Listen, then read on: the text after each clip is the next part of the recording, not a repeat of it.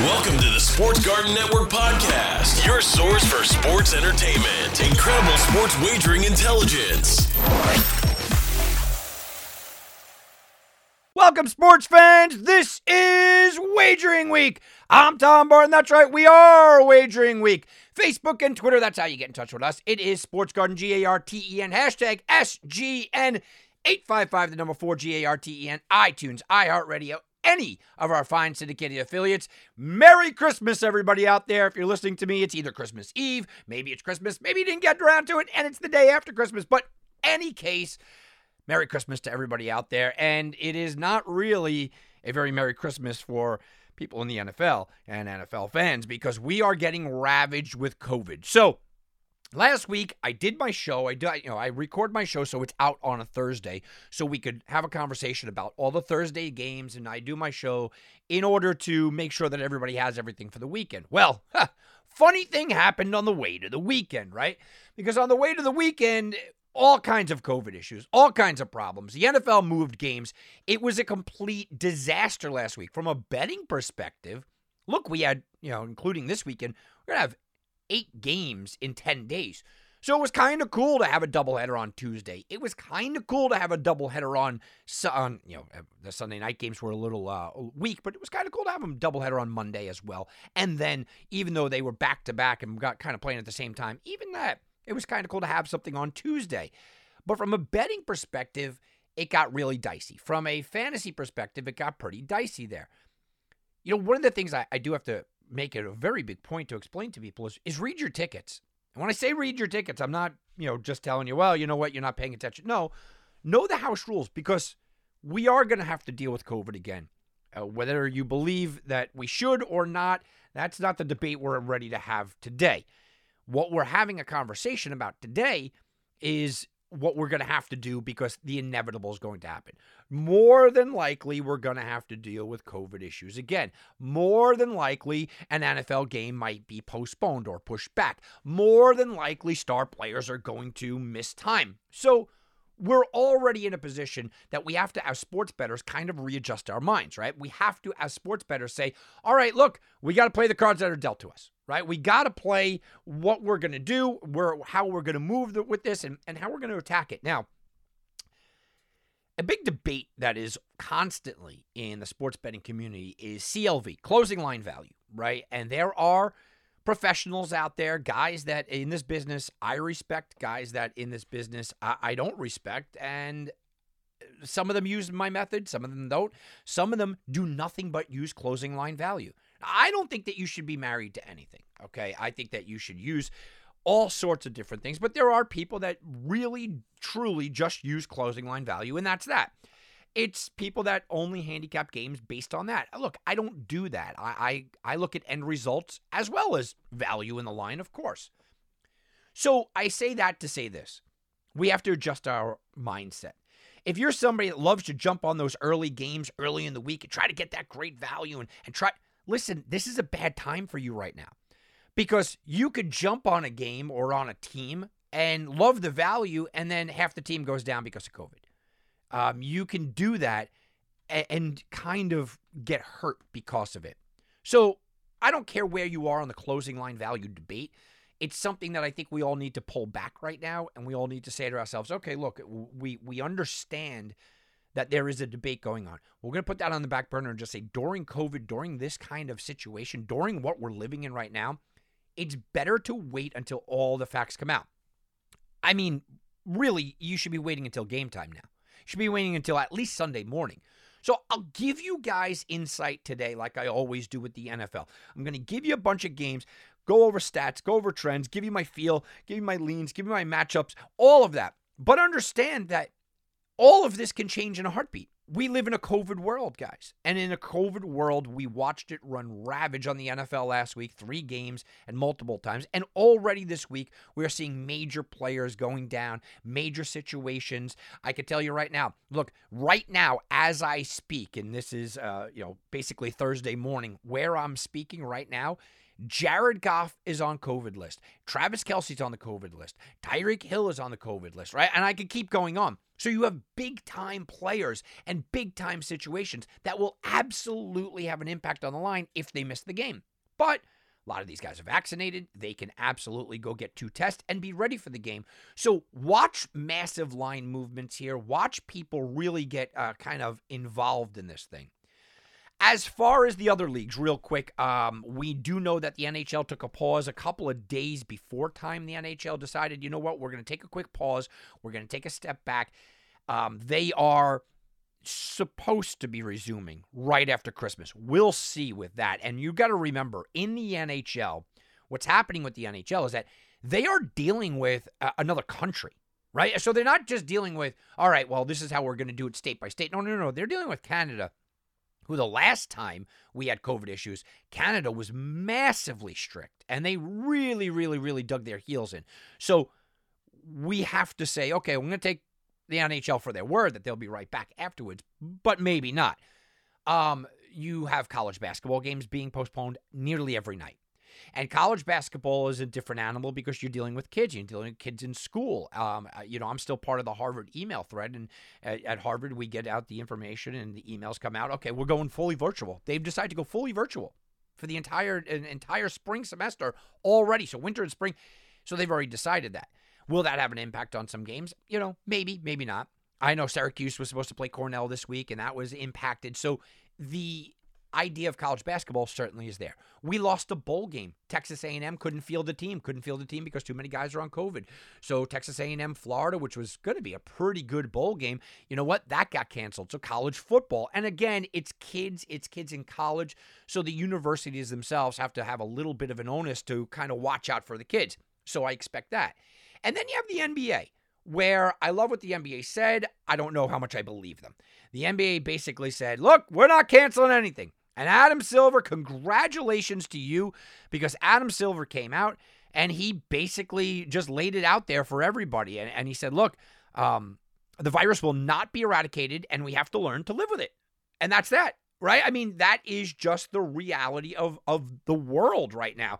I wish some presidents and I wish the leaders in this country would just understand that it's not going to be eradicated. We have to learn to kind of live with it. We can't shut down anymore. We can't cancel. We have to deal with this. So that is to kind of tell you from a sports betting perspective, understand where they stay. Understand where the leagues are kind of telling you, okay, this is what we're going to do. Understand that this is all very, very fluid, and it's going to be fluid for some time, right? I mean, it's going to be fluid, and it's going to continue to wreak havoc on sports bettors unless you're able to prepare for it. And to be able to prepare for it, you have to be able to move and flow with things. And again, that's something good in any sports betting conversation. That's something really good in any sports conversation about sports betting. We say that all the time. I do my best bets on my best bets is my most popular segment because I'm giving out winners, right? But the segment I get the most information about, the most feedback from, the most emails and Twitter interaction and Facebook interaction over at Sports Garten, Garten. Sunday mornings when I do my Wanna Bet show on Sports Map Radio, you know, I do a making you a better, right? I'm making you a better. And one of the things that I constantly harp on is just what I said, don't marry something. Right? Don't get so committed into one thing or the other. Have the ability to flow. Have the ability to change your mind. It doesn't matter if you're right, if you're not cashing tickets. You know, the biggest argument in sports betting drives me nuts when people say, oh, man, I lost, but I was on the right side.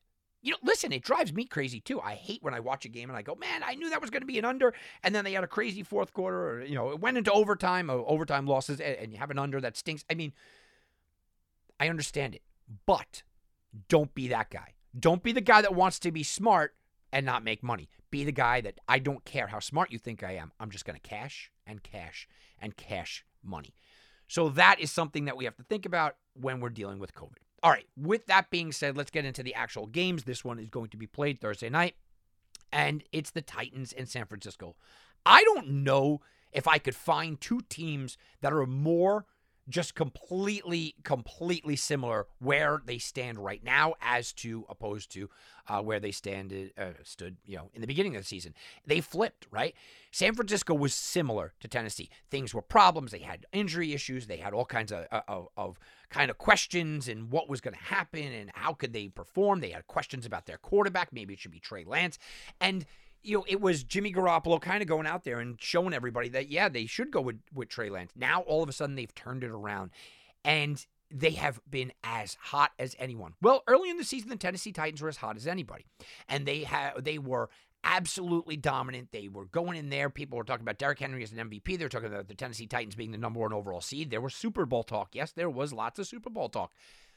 And now, what is going on? Well, people are doubting Tennessee. They're questioning if they should even be a playoff team. They're thinking, okay, they're an easy first-round exit. They are questioning Ryan Tannehill. The quarterback is being questioned, and a lot of it has to do with injuries and problems.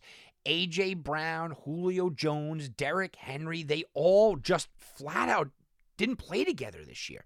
I mean, that's just the way to look at it. But because we are in this situation, we have to look at the situation that we're at. The Titans, they've lost 3 of the last 4 games and looked pretty bad in doing so. Now, they are going to get A.J. Brown back this week, it looks like. They're saying he is likely to play tonight. Okay, well, if he's likely to play, that's great. Tennessee, though, they've allowed less than 200 yards of offense in the last 3 games.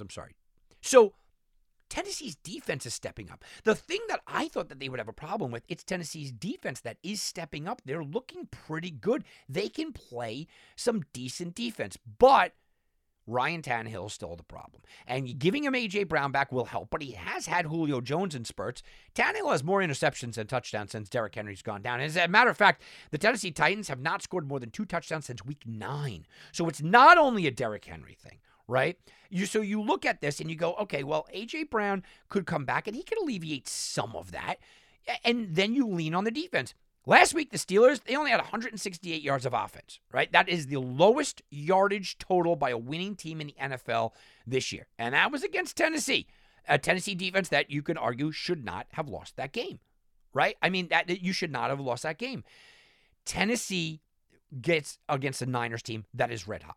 Arden Key, in his last 7 games, got 6 sacks. They're coming after it. We know what, well, look, you guys absolutely know what the front of that, just front 7 can just devastate teams. Jimmy Garoppolo, since week 8, is first among quarterbacks in Pro Football Focus's grade at 86.5.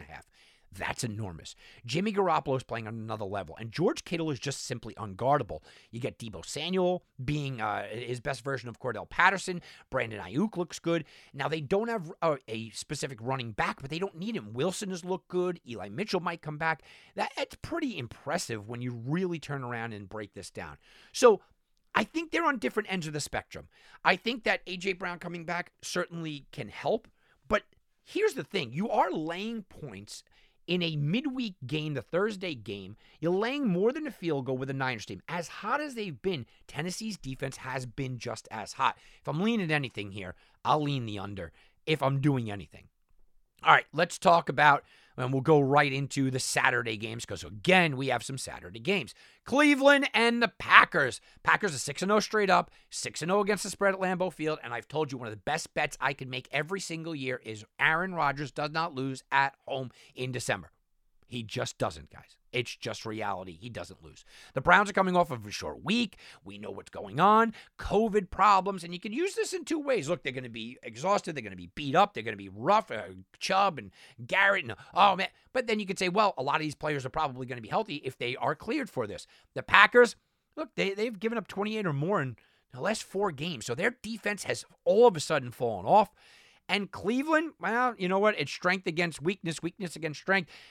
Cleveland has scored 24 points just once in the last month or so against the Ravens, who have a depleted team as well. So, again, here you go. Packers, I think they win this game. They're at Lambeau. I'm not betting against Aaron Rodgers. No way, no how. But am I willing to go out there and lay more than a touchdown with a defense that has given up 28 or more points in 4 straight games? You also have a running game where you look at Nick Chubb. He's a guy that is a workhorse. I think they run Chubb. I think they run Johnson. I think that this can be one of those games where Cleveland just hangs around and hangs around. And Cleveland's defense has been playing really, really well. Do I think they could stop Aaron Rodgers? No, but you don't have to stop him. You kind of just have to slow him down. So Cleveland getting after it, and then you talk about that front push, and that front push is going up against banged up, beaten down, and really susceptible to sacks starting front seven there. You look at the Packers, they can't defend that. So Aaron Rodgers will be under a little pressure. Again, I'm not betting against Aaron Rodgers, but this line seems a little inflated to me. All right, let's talk about Colts and Cardinals. Oh, well, you know, look, the Cardinals, they are coming off of just an embarrassing loss. There's no other way that you could present this. It's embarrassing against the Lions. The Cardinals, we had Ed Smith on, and we discussed with Ed, okay, if that Monday night game was so important to the Cardinals against the Rams, and this is, you know, before their loss to Detroit, if that was so important, and they lost that game, what would it do to their psyche? Well, at that point, they would have, been on a bad situation. They would have lost 2 or 3. That would have been a rough time. It was on national TV. It would have set them back. But it was all about how they were going to bounce back, right? It was all about how they were going to bounce back against the Lions and say, all right, look, you know what? You know, the Rams are a good team. We're going to come back. We're going to, flex our muscles, and here we go. Well, that didn't happen. Okay, that didn't happen. What happened here was that Arizona came out flat again. And the questions were, did they lose focus? Did that loss really destroy them? Did it really, kind of hurt them? Now they got to take on an Indianapolis team. An Indianapolis team where Jonathan Taylor is getting legitimate MVP considerations. Jonathan Taylor is averaging 21 carries a game. He is a workhorse in the true method of a workhorse. Now, the Cardinals, they just allowed Craig Reynolds. Yeah, Craig Reynolds! Who? Yeah, exactly. To run for 112 yards. Craig Reynolds behind that Detroit Lions offensive line ran for 112. The Colts are 4-2 on the road. They play well there. So they're going to face a big-time running attack, a big-time run, just run it all day. And you're looking at, the Cardinals, they've lost 4 of the last 7. The Colts, they've won 5 of the last 6. They've covered the spread in the last 4. And this is about a pick'em game. The Cardinals are 1-2 in, games since their bye week. And we've seen that happen. We've watched Cliff Kingsbury his teams fade after bye weeks. They are also allowing 115 yards per game on the ground. If you're looking for a prop play, Jonathan Taylor to get over 100 yards is like money in the bank. The Colts need that. They're 8-0 when Jonathan Taylor rushes for 100 yards, 0-6 when he doesn't, okay? And you also talk about, on the Cardinal side of this, no DeAndre Hopkins. So on DeAndre Hopkins' loss is a major problem, of course, but I question Cliff Kingsbury and the head coach's decisions in just where he's going to find the replacement for DeAndre Hopkins. Because Christian Kirk had 53 dropback snaps, right? Zach Ertz had 50. All right, you're fine with that. Antoine Wesley had 46. A.J. Green had 38. Rondell Moore had 16. Why is Wesley getting more snaps than Green and Moore? So this is kind of the game within the game. With all this said, the Colts do have a little bit of an Achilles heel, and that is Carson Wentz. You could tell me that they're going to run the ball all day, but this isn't Belichick, so they're going to have to throw it. And the Cardinals' defense can get after it. The Cardinals are back at home. And I do believe that the Colts have a very good defense, but I do believe they can get hurt against Kyler Murray and that running attack. Now, I don't particularly believe in James Conner, but I like the combination of Conner and Edmonds. I mean, that 1-2 punch. So there is a lot to like about the Cardinals. I'm very surprised that they opened up as home favorites, even though it was a 2-point spread. It was saying that the Colts should be, but the Colts are a team that people are now starting to get into. The Colts now, all of a sudden, the MVP talk for Jonathan Taylor is out there. And usually when you see something like this, it's kind of the go the other way. This is the handicapper's handbook right now. If you're somebody that looks at X's and O's, you're somebody that breaks this game down from a mental standpoint of saying, well, look, it's just reality-wise, it's just a better situation. The Colts are a better team. They're playing better. There are matchup nightmares here. Then you go all in on the Colts. But there is the other side to this. A dominant team in the Cardinals, one of the better teams in the NFL, coming home, playing back in a comfortable situation against a maybe overrated Colts team. You might be getting some value at them at come down, pick them. And about 70-something % of the bets are all coming in on the Colts anyway. So it's something to pay attention to. Those are the Saturday night games. All right, what we're going to do is we're going to take a quick timeout. When we get back, we'll go over all the Sunday games, and we're also going to look at that MVP race because I keep mentioning it, but it is starting to get a little bit heated. All that and more right after this, right here on Wagering Week. And now back to Wagering Week with Tom Barton. I'll bet you 20 bucks I can get you gambling before the end of the day. No way. I'll give you 3-1 odds. You're on. What are the odds? Let's take a look at what are the odds. Well, guys, I told you, Jonathan Taylor is moving up the MVP odds list, and he is a legitimate contender at this point. But Tom Brady still leads the way. He is at plus 150. Aaron Rodgers is right behind him, though, plus 165 in most places and falling. He was 175 to start the week. Patrick Mahomes plus 850. All of a sudden, Patrick Mahomes is sitting there in third place. Jonathan Taylor, 12-1 odds, and I'm telling you guys, he's moving up the list pretty quickly here. I've even seen some sports books as low as 10-1 odds. And Matthew Stafford gets into this thing at plus 1,500 at season. Sportsbook. That's 15-1 odds, and that is what are the odds. I got to tell you, look, you know, the thing is with Jonathan Taylor, making a bet on Jonathan Taylor, you have to kind of go against everything that you know and that the voters have told us, and that's a problem. I'm not saying that Jonathan Taylor doesn't deserve it at all, and it's hard to compare Jonathan Taylor to Derrick Henry and the impact he has and all that. It's difficult. It's very difficult. You start to look at Jonathan Taylor and you compare him to what Derrick Henry has done and what it's been at that point. You know, you look at it and you go, well, yeah, but did he have the same kind of competition? I mean, Brady is a flawed MVP leader at this point because he's coming off of this bad game. Aaron Rodgers is a flawed MVP leader because, you know, look, he missed a game with COVID, and we've seen that.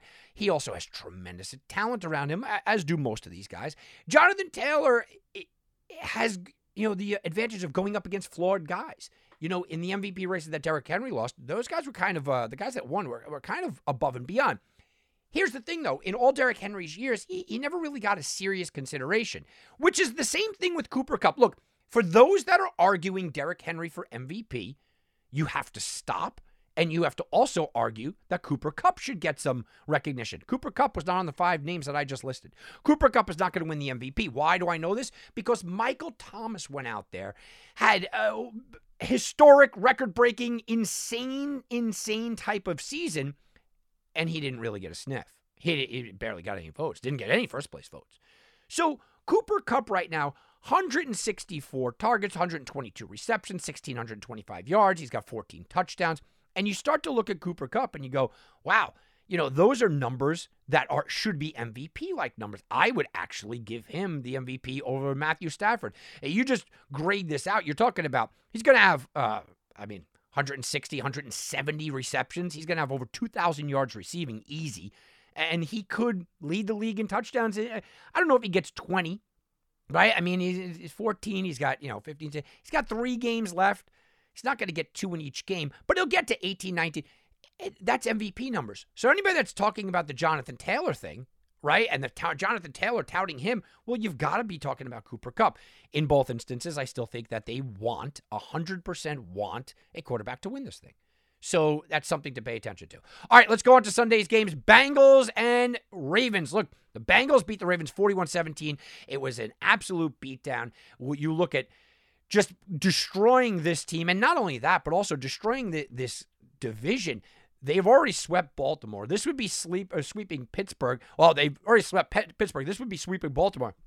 This would put Cincinnati really in the driver's seat. They are a small favorite to open it up. The Ravens, look, they've won the last 2 in this stadium. They have really beaten them down. They've destroyed this team. Now, Lamar Jackson is the question. Is he going to be here? Is he going to be healthy?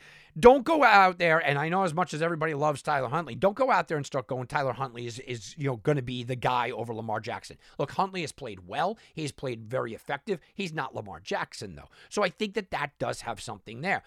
The secondary for the Ravens is a major concern. Major concern. I can see Burrow going absolutely crazy here. You look at the secondary that already lost Marcus Peters. Then they were down another three guys last week. Joe Burrow can throw the ball and match up nightmare problems with these very talented wide receivers. By the way, Joe Burrow has thrown one touchdown pass on first down the entire second half of last game. So they had 10 design runs. The one pass went for 56 yards. I think that they're going to look. I think Zach Taylor, who I've been critical of, is going to look at this game film, and he's going to look at the game film, and he's going to say, yeah, we got to throw the ball more, and especially against this Ravens team. You look at the decisions that Harbaugh's made, and he has helped Cincinnati out, but Baltimore was in an opportunity and in a position to win that game. It was bad coaching by Jim Harbaugh, the Harbaugh brothers, John Harbaugh, the Harbaugh brothers I've defended all the time. It was bad coaching there. It was just bad coaching. I think Burrow has a big game, but I wouldn't put it past Lamar Jackson coming in and having a big game as well. I like the Bengals defense. They are top 5 in rushing against them. They really shut down the run. That's why you need Lamar back here. Huntley can run the ball, and he does special things. Cincinnati stays home, and they really are good against the run. All right, Bills, Patriots. Installment number 2. This time, we're not going to have 100-mile-per-hour winds. This time, we're not going to have, Mac Jones throwing the ball 3 times. I think that's the over-under. I'm setting my own prop play this week. All right, here we go. The Tom Barton prop play. Over 3 passing attempts for Mac Jones. I'm taking the over, right? Mac Jones has been great at home. He's got 102.5 rating at home this season. But he hasn't looked good in the last 2 weeks. First of all, you go back to the Bills game, and he was only allowed to try to throw it 3 times. And we laugh about the weather. Josh Allen threw it all over the field. Then you look at the Colts, and he looked downright awful. He looked like a rookie on the road in a tough game in prime time. Well, here you go. Now he gets a team that have taken a look at him already. And as bad as the Bills played in that game, and I defended this to the hilt, okay? As bad as the Bills played in that game, guys, they still had a chance to win at the end of the game. They still had that opportunity to win the game at the end of the game. That is something that you really have to look at. As bad as they were run all over, and it was embarrassing. Announcers asked them, reporters asked them, oh, are you embarrassed? It was embarrassing. Well, they only gave up 14 points. That's something to pay attention to. Now, the Patriots, they have given up the fewest points in the league in the NFL this year. The Bills, they're right there. They've surrendered the second fewest, all right? And they also have the fewest yards in the league as well. This is a defensive battle. The Bills have, though, shown their vulnerability. The Bills have allowed 100 yards rushing in 4 of the last 5 games. They get beat on the ground. So this does fall into the idea that Mac Jones doesn't have to do too much, but he's looked really bad, and the Bills capitalize. The Bills lead the NFL in turnover ratio, and they turn the ball over a lot. I think that everyone's going to be on the Patriots here because we watched how much they abused Buffalo in the first game. But I think that this is a position where I don't feel comfortable laying the points, even at home with Mac Jones right now, the way he's playing. There is a rookie wall. We've seen players hit it for years now, and it wouldn't shock me if Mac Jones hits that rookie wall here. It wouldn't shock me if this is the moment that we really see that rookie wall really come out because the Buffalo Bills play tremendous defense. If Josh Allen wants to be considered in the elite conversation, and one of my friends, Jose, threw this out there on his Twitter account this week, and he said, is Josh Allen still elite? You guys still believe it? And I said, yeah. I said, look, I think he's one of the top 5 NFL quarterbacks. If that's elite, then yes, he's elite. And you break it down, and you could argue he's 5. Some people will argue he's 6, but you can't really argue outside the top 6. I mean, you really can't sit back and argue that point. So you got Mahomes, Rodgers, Brady. I think that's 1, 2, 3, right? I put Russell Wilson in there at 4. So then you start to go down the list. Is Lamar Jackson better than Josh Allen? All right. I think that's a debatable point. You go down the list. You say, is Justin Herbert better than Josh Allen? Okay. Another debatable point. That could be the guy. I don't think it's Stafford.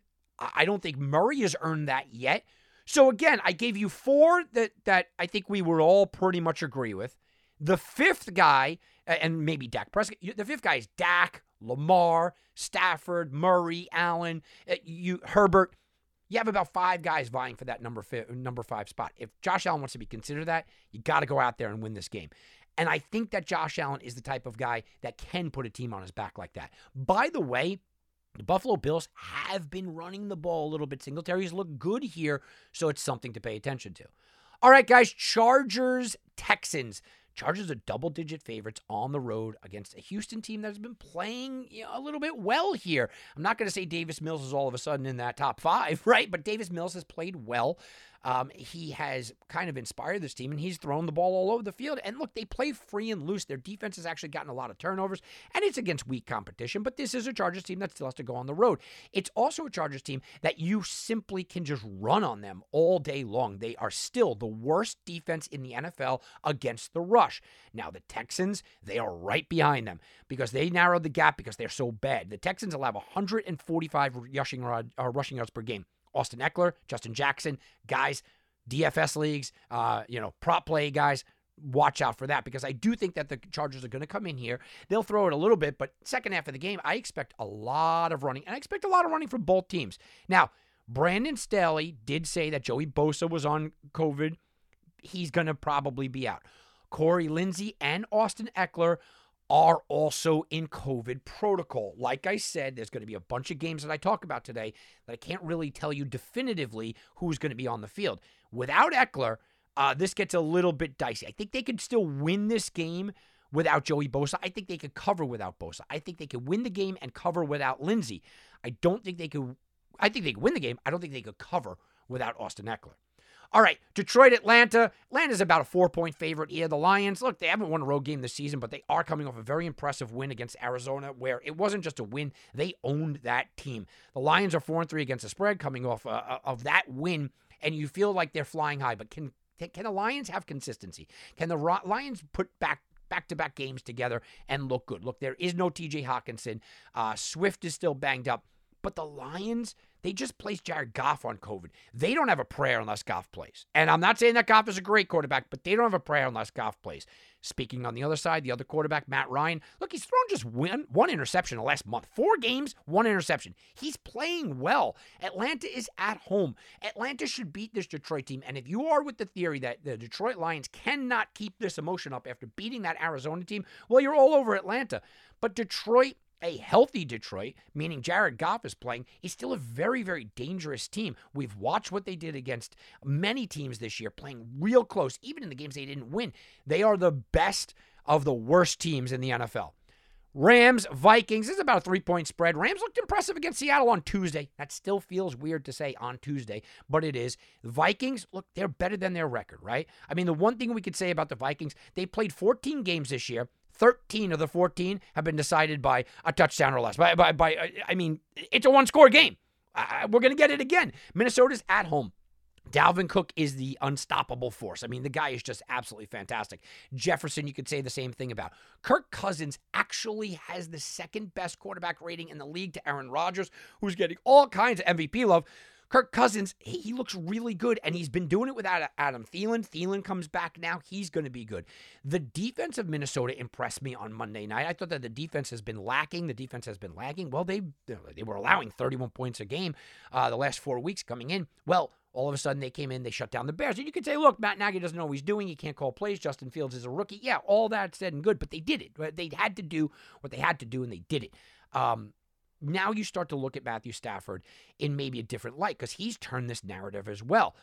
Matthew Stafford is 8-13-1 with less than a 90 QBR against the Vikings, right? Now, it's all with Detroit, but Stafford's been playing really, really well. But he's been playing really well in a pretty clean pocket. And that might not happen here because the Vikings have 44 sacks on the season.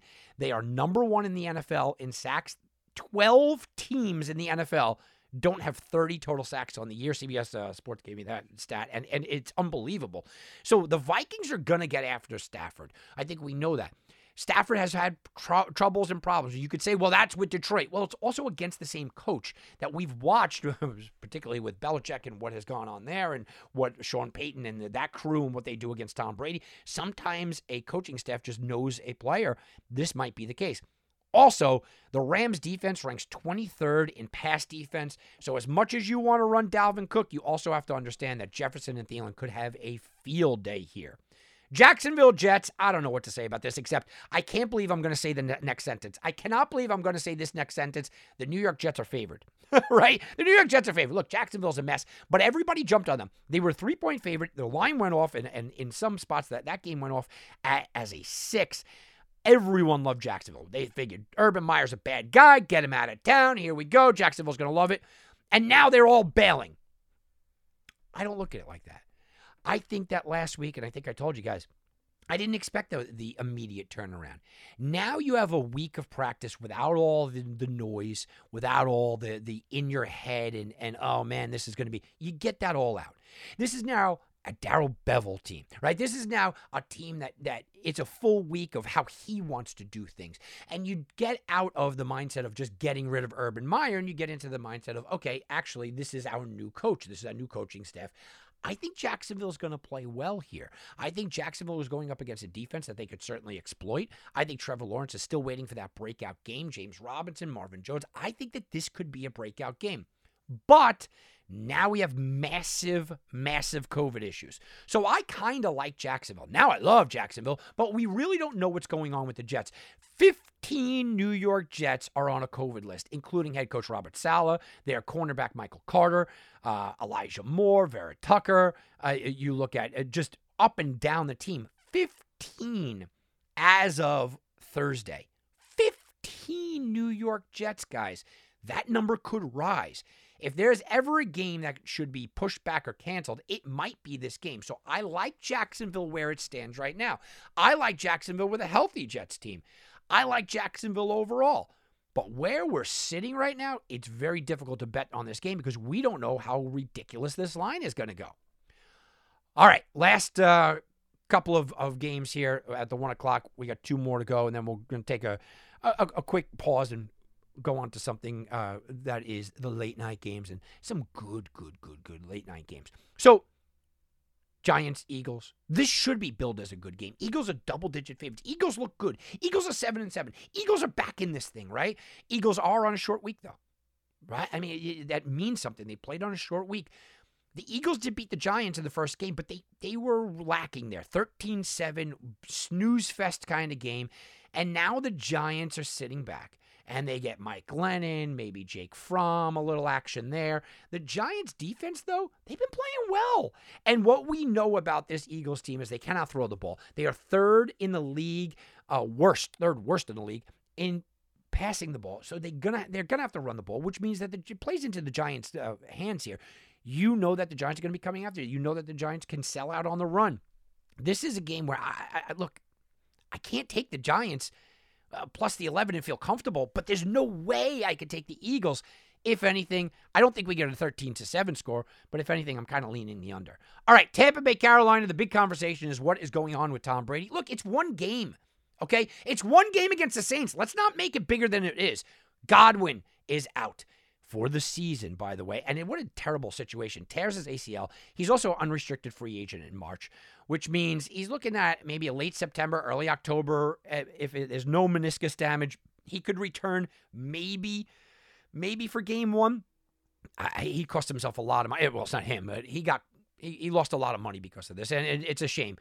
But on the X's and O's side, look, Mike Evans is going to be out. Leonard Fournette's going to be out. Yes, I get that.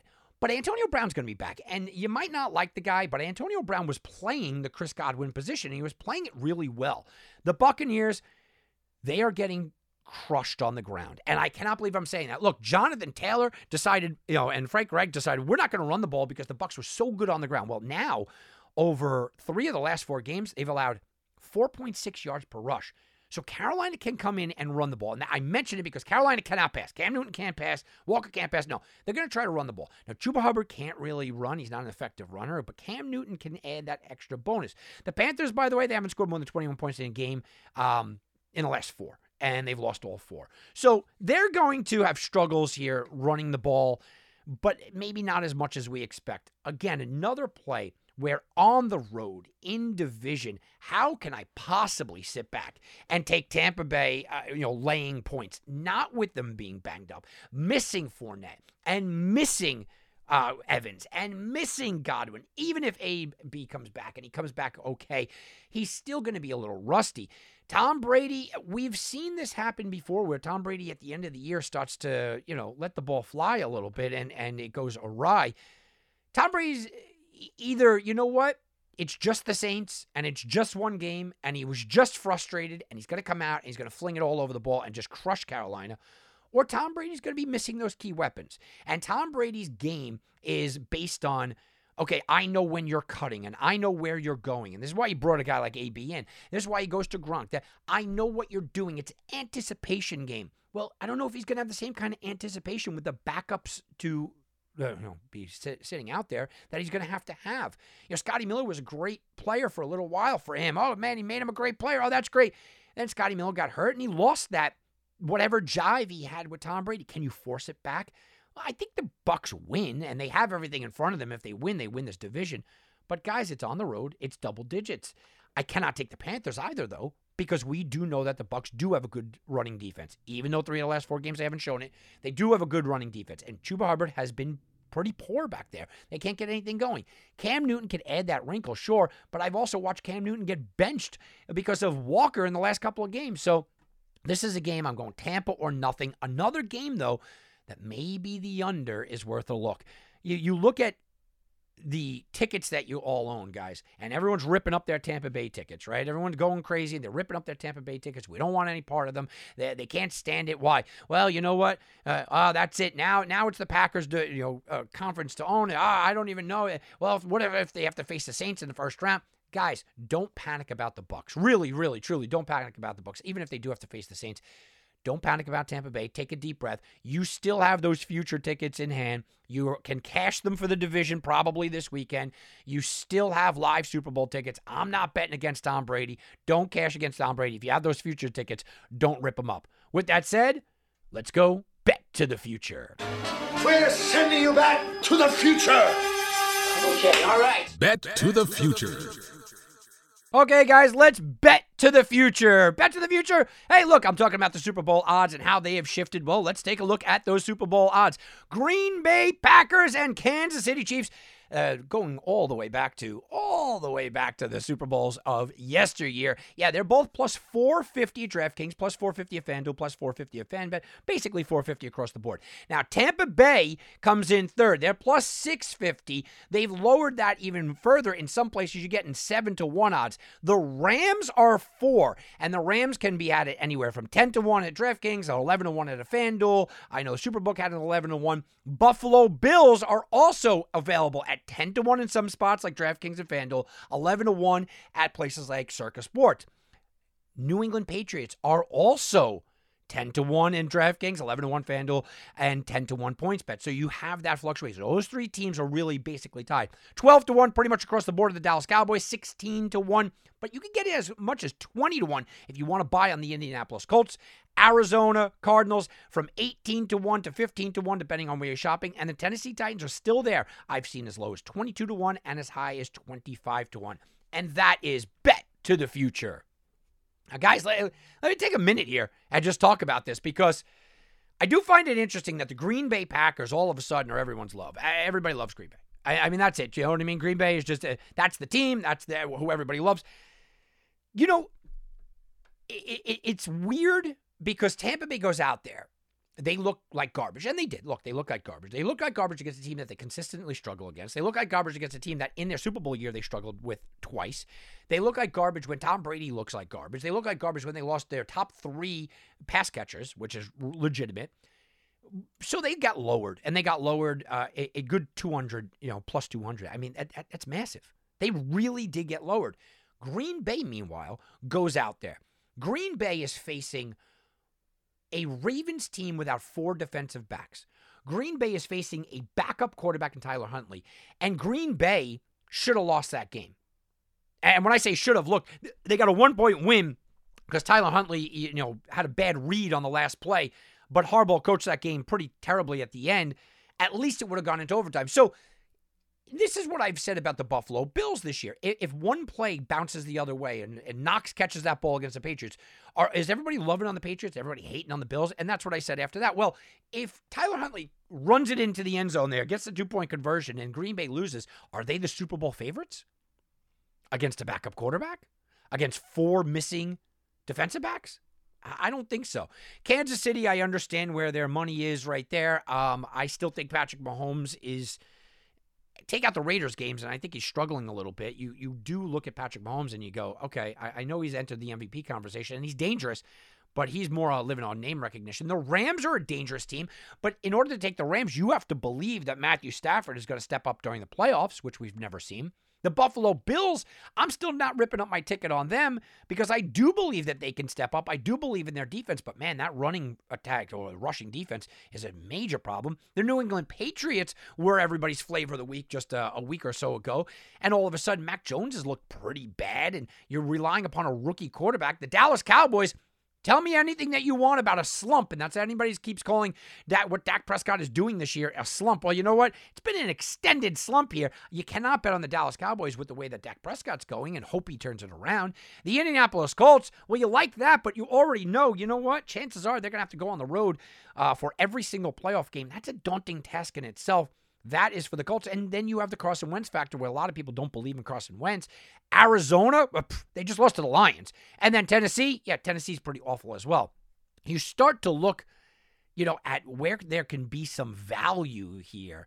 Yeah, I guess the Colts are the value team, but man, this is it's just not a good time to go out there. I don't think that this is a good time to go out there and to take a shot. This is the in-season futures plays that I don't love. I don't love doing the in-season futures plays. I think that it gives a big advantage to the books. And I've sat down and talked to many, many, many sports handicappers, professionals, and they kind of agree with me. If you're going to do a futures play, you take it before the year, even though it's going to hold up a lot of your bankroll. You don't dip back in right now because you're doing a lot of the dipping back in on a reactionary status. All right, Bears, Seahawks. Seahawks are a touchdown favorite. Look, Seahawks lose that game against the Rams. It was a Tuesday. Now they're on a short week. It is, you know, not that ridiculous of a short week, but it is a short week. They are at home, so that's a benefit to them. And the Bears are on a short week as well, except one team played Monday, one team played Tuesday. The Bears look bad, and there's nothing else I can say about that, but their defense did step up. They were playing with backups to backups to backups, and that is a legitimate thing. All four of their starting defensive backs were out. So then they were playing with backups, but some of those guys were banged up. Roquan Smith is still banged up. Now, Hakeem Hicks was back, and that's a big thing. I still don't believe the Seahawks team can win consistently unless they run the ball. They have to run the ball, and they're still having problems with that. Seattle at home. Russell Wilson's looked better. They're a dangerous team, but I still look at this Bears team as dangerous as well because Justin Fields did drive the ball inside the 20-yard line many times, except Coach Nagy's playing free and loose. He's going, oh, it doesn't matter. We're not taking field goals, which can come back and bite a Seahawks team. I think this is a dangerous game for Seattle. Pittsburgh, Kansas City. Well, everybody loves KC, right? Everybody loves KC. Nobody likes Pittsburgh. Well, look, the Steelers won last week with the least amount of yards you could possibly imagine, right? Pittsburgh also is getting gashed on the ground. You cannot tell me that this team is a great defense if they cannot stop the run, and they can't stop the run here. Pittsburgh's allowed 144 rushing yards per game. That is terrible. Now, can Kansas City take advantage of that? I'm not sure. You look at Pittsburgh, and you look at their last five games and what they're doing. Oh, Pittsburgh offense held to under 5 yards per play. Kansas City, top five in first-half scoring. This is a first-half game where if they get out to that ridiculous lead that Kansas City tends to get, 10, 17 points, 14 points. Pittsburgh's not coming back because they have to rely upon the run, and then Kansas City can run on them, and I just told you what they're doing. The Pittsburgh Steelers, though, they're getting much better offensive line play. They were 30th in pass rushing rate. Now they're getting a little bit better offensive line play. I think this is a spot where a lot of people are going to want to take Pittsburgh. A lot of people are going to look at the Pittsburgh Steelers and kind of be the team that we're hoping that, you know, comes out of it, and I would be all over Kansas City. But, you know, like Coming to America. Hold on. Travis Kelce, right? Travis Kelce on COVID reserve. Tyreek Hill on COVID reserve. Rashad Fenton, COVID reserve list. Blake Bell, COVID reserve list. And maybe more to come for Kansas City. So you cannot touch this game. I kind of like Kansas City. I kind of like them, you know, minus the nearly 10 points at home. I still do because I don't think Pittsburgh is what people believe in or want them to be. Even though I do like the Steelers, yeah, you can't do it without Kelce, without Tyreek. And they were going to have to go on a running game, but then they're going to sell out against the run. It's just a bad spot. All right, Denver Raiders. Raiders have owned the Denver Broncos, and everybody's looking at the Raiders season as garbage, the Broncos season as you're still alive. Well, they're still right there. Vegas has won 3 in a row against Denver, right? And Darren Waller could return here, which is a huge addition. The Raiders are coming off of a short week. Okay, it's not that bad, but Denver could be without Teddy Bridgewater. That was a nasty hit. I'm assuming Bridgewater is out here, which means Drew Lock will be in there. Drew Lock has some potential, but Drew Lock also makes mistakes. The one thing about the Raiders that people just aren't giving them credit for, pretty good defensive team this year. They're a pretty good defensive team, and guys like Max Crosby makes the Pro Bowl, coming after it. I think the Raiders are the smart play. How about Washington, Dallas? With a healthy Washington team, I'd be all over this team with the double-digit points, getting that, even on the road. This is the second time they're going to match up in 3 weeks, so there's a familiarity there. But will Taylor Heineke be back? Will the Washington football team be back? After COVID, you know, you look at this team and you go, Antonio Gibson's still running hard, right? And he's kind of the difference maker. You can run on Dallas. Now, Dallas is allowing just about 15 points per game the last 3 weeks, but you can run on this team. Washington, though, that massively short week. Dak Prescott, I just gave this a couple of weeks ago. Dak Prescott absolutely owns this Washington team.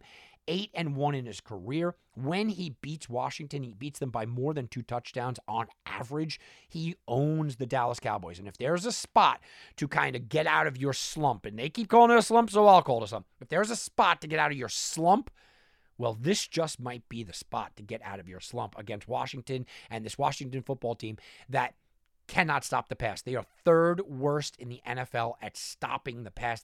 You could throw on them all day. That's what Dak's going to have to do in this spot. And then we go to Monday night, and the Saints are riding high. The New Orleans Saints just beat Tom Brady. The Saints are absolutely everyone's favorite team here. Money's pouring in on the Saints that opened up as a 2.5-point favorite. Some 3s out there, and now it's up to 4. Look, the Saints are on a 2-game winning streak. People are buying in. What they did to Brady is going to skew people's minds. And I'm telling you, from a sports betting standpoint, this is either a stay away or a bet Miami. You cannot bet on the Saints here. I know that they're at home, and I know that they are good, and I get it. But you have to look at what the line is telling you. And the line is telling you that Miami's a real good team. The line's telling you that Miami won 6 games in a row. Yes, they did. And the line's telling you that they've been real good on defense. Don't look at last week with the Jets, because that one of those was a pick 6. They have held down teams time and time again. And don't really pay attention to last week against the New York Jets, because the most important offensive weapon for them is Jaylen Waddle, who was out for the Jet game and should be back for this game. You have Waddle, Devontae Parker, Mike Gesicki. Those are matchup nightmares. And you take somebody like Marshawn Lattimore, and you put him on a Devontae Parker, because he's not going to chase the field against Waddle. Waddle's a guy that could go into the slot. He could play out of the backfield. They're going to give him a couple of handoffs. Think of Cordell Patterson in a lesser version of Deebo Samuel, and you're getting what the Miami Dolphins can do with Waddle in this game. They've also found a running attack. All of a sudden, Myles Gaskins looks good. Tua looks good. He's got 100 rating over the last month of the season. You look at what the Dolphins are doing, and they may be doing it underrated, but listen, it is really, really important. And where is it all coming from? It is all stemming from their pass blocking. Weeks 1-10, their pass blocking was 78.5. Since then, they are 2nd in the NFL at pass blocking at nearly 90. That is a 90 score from Next Gen Stats. I will tell you, that is massively important when you have somebody like Tua sitting back there. Tua needs some time. Now, the Saints ravaged the Bucs, okay? And they were coming after it, and Cam Jordan was living in the backfield, and I thought they were going to enshrine him right into the Hall of Fame right there on Monday night. I really did. They were going crazy about him. And I like Cam Jordan. I don't expect the same thing here against the Dolphins. They run a different kind of situation. I expect this game to be very slow-paced. And if you give a slow-paced game, a slow-paced team, okay, well, it's going to be a running game. You know Kamara is going to be the guy. You know Hill is going to be the guy. But eventually, do I have more faith in Tua making the big play to Waddle, or do I have more faith in Hill making the big play to a guy like Callaway? Give me Tua against Waddle. That is the kind of spot that I'm looking at. All right, guys, so that's going to be next week's game. Look, there are a lot of positions here, a lot of situations here that are going to be really influenced when you break it down with the COVID situation. You got to be fluid. You really just have to be into that spot. Now, I do want to talk about a little programming note for us. Just because it is Christmas season, it's been a great year here. I want you guys to go check out sportsgarden.com. My Sunday morning show, look, I'll be a lot more informed at that point. So you guys want to listen in. I always put it out on Twitter over at Sports Garden. You go check it out. It's on Sports Map Radio. That's who hosts us from 11 to 1 East Coast time right up until kickoff on Sunday mornings. So I want to say thank you for a great year, but also a Merry Christmas to everybody. But I want to talk about the programming that we're going to be having. Of course, over the next couple of weeks, we're going to be talking about bowl games. We'll be talking about the NFL, and the NFL is king. But as we start to get to the end of the season, and as we start to get into the position of not only just the NFL playoffs, but as we start to move along even into the late weeks, week 17, week 18, I'm going to start to sprinkle other sports into the mix. And from a sports betting standpoint, I want to talk to you guys because there's so many guys that you guys probably turn the podcast off at this point when you hear me talking about this. But those that stayed, listen, the NFL is king for sports betting. But the NFL is also the hardest sport to bet on. That is statistically proven. People lose more money on the NFL, and they don't have a winning percentage nearly as high.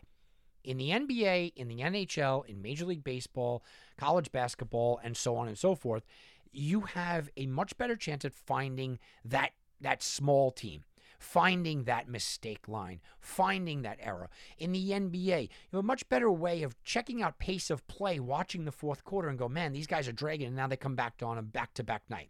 In the NHL, you have a much better chance of going, oh, you know what, they're going with their backup goalie tonight. He hasn't played in a little while. I kind of like the other team. You have much more information and much better spots to kind of go out there. So I know a lot of you guys are strictly NFL bettors, and I get it, okay? It's the allure, it's the what everybody sort of wants, but you can make money. One of my favorite things to say is you could make money just as much on a Tuesday afternoon baseball game in June between the Royals and Tigers as you can on the Super Bowl, and it absolutely is true. When you are starting off sports betting, you tend to stick to what you know. Broaden your horizons. Tell everybody out there, college basketball is here. Go find one or two smaller conferences. Take the Ivy Leagues, take the Summit, take the Mountain West, right?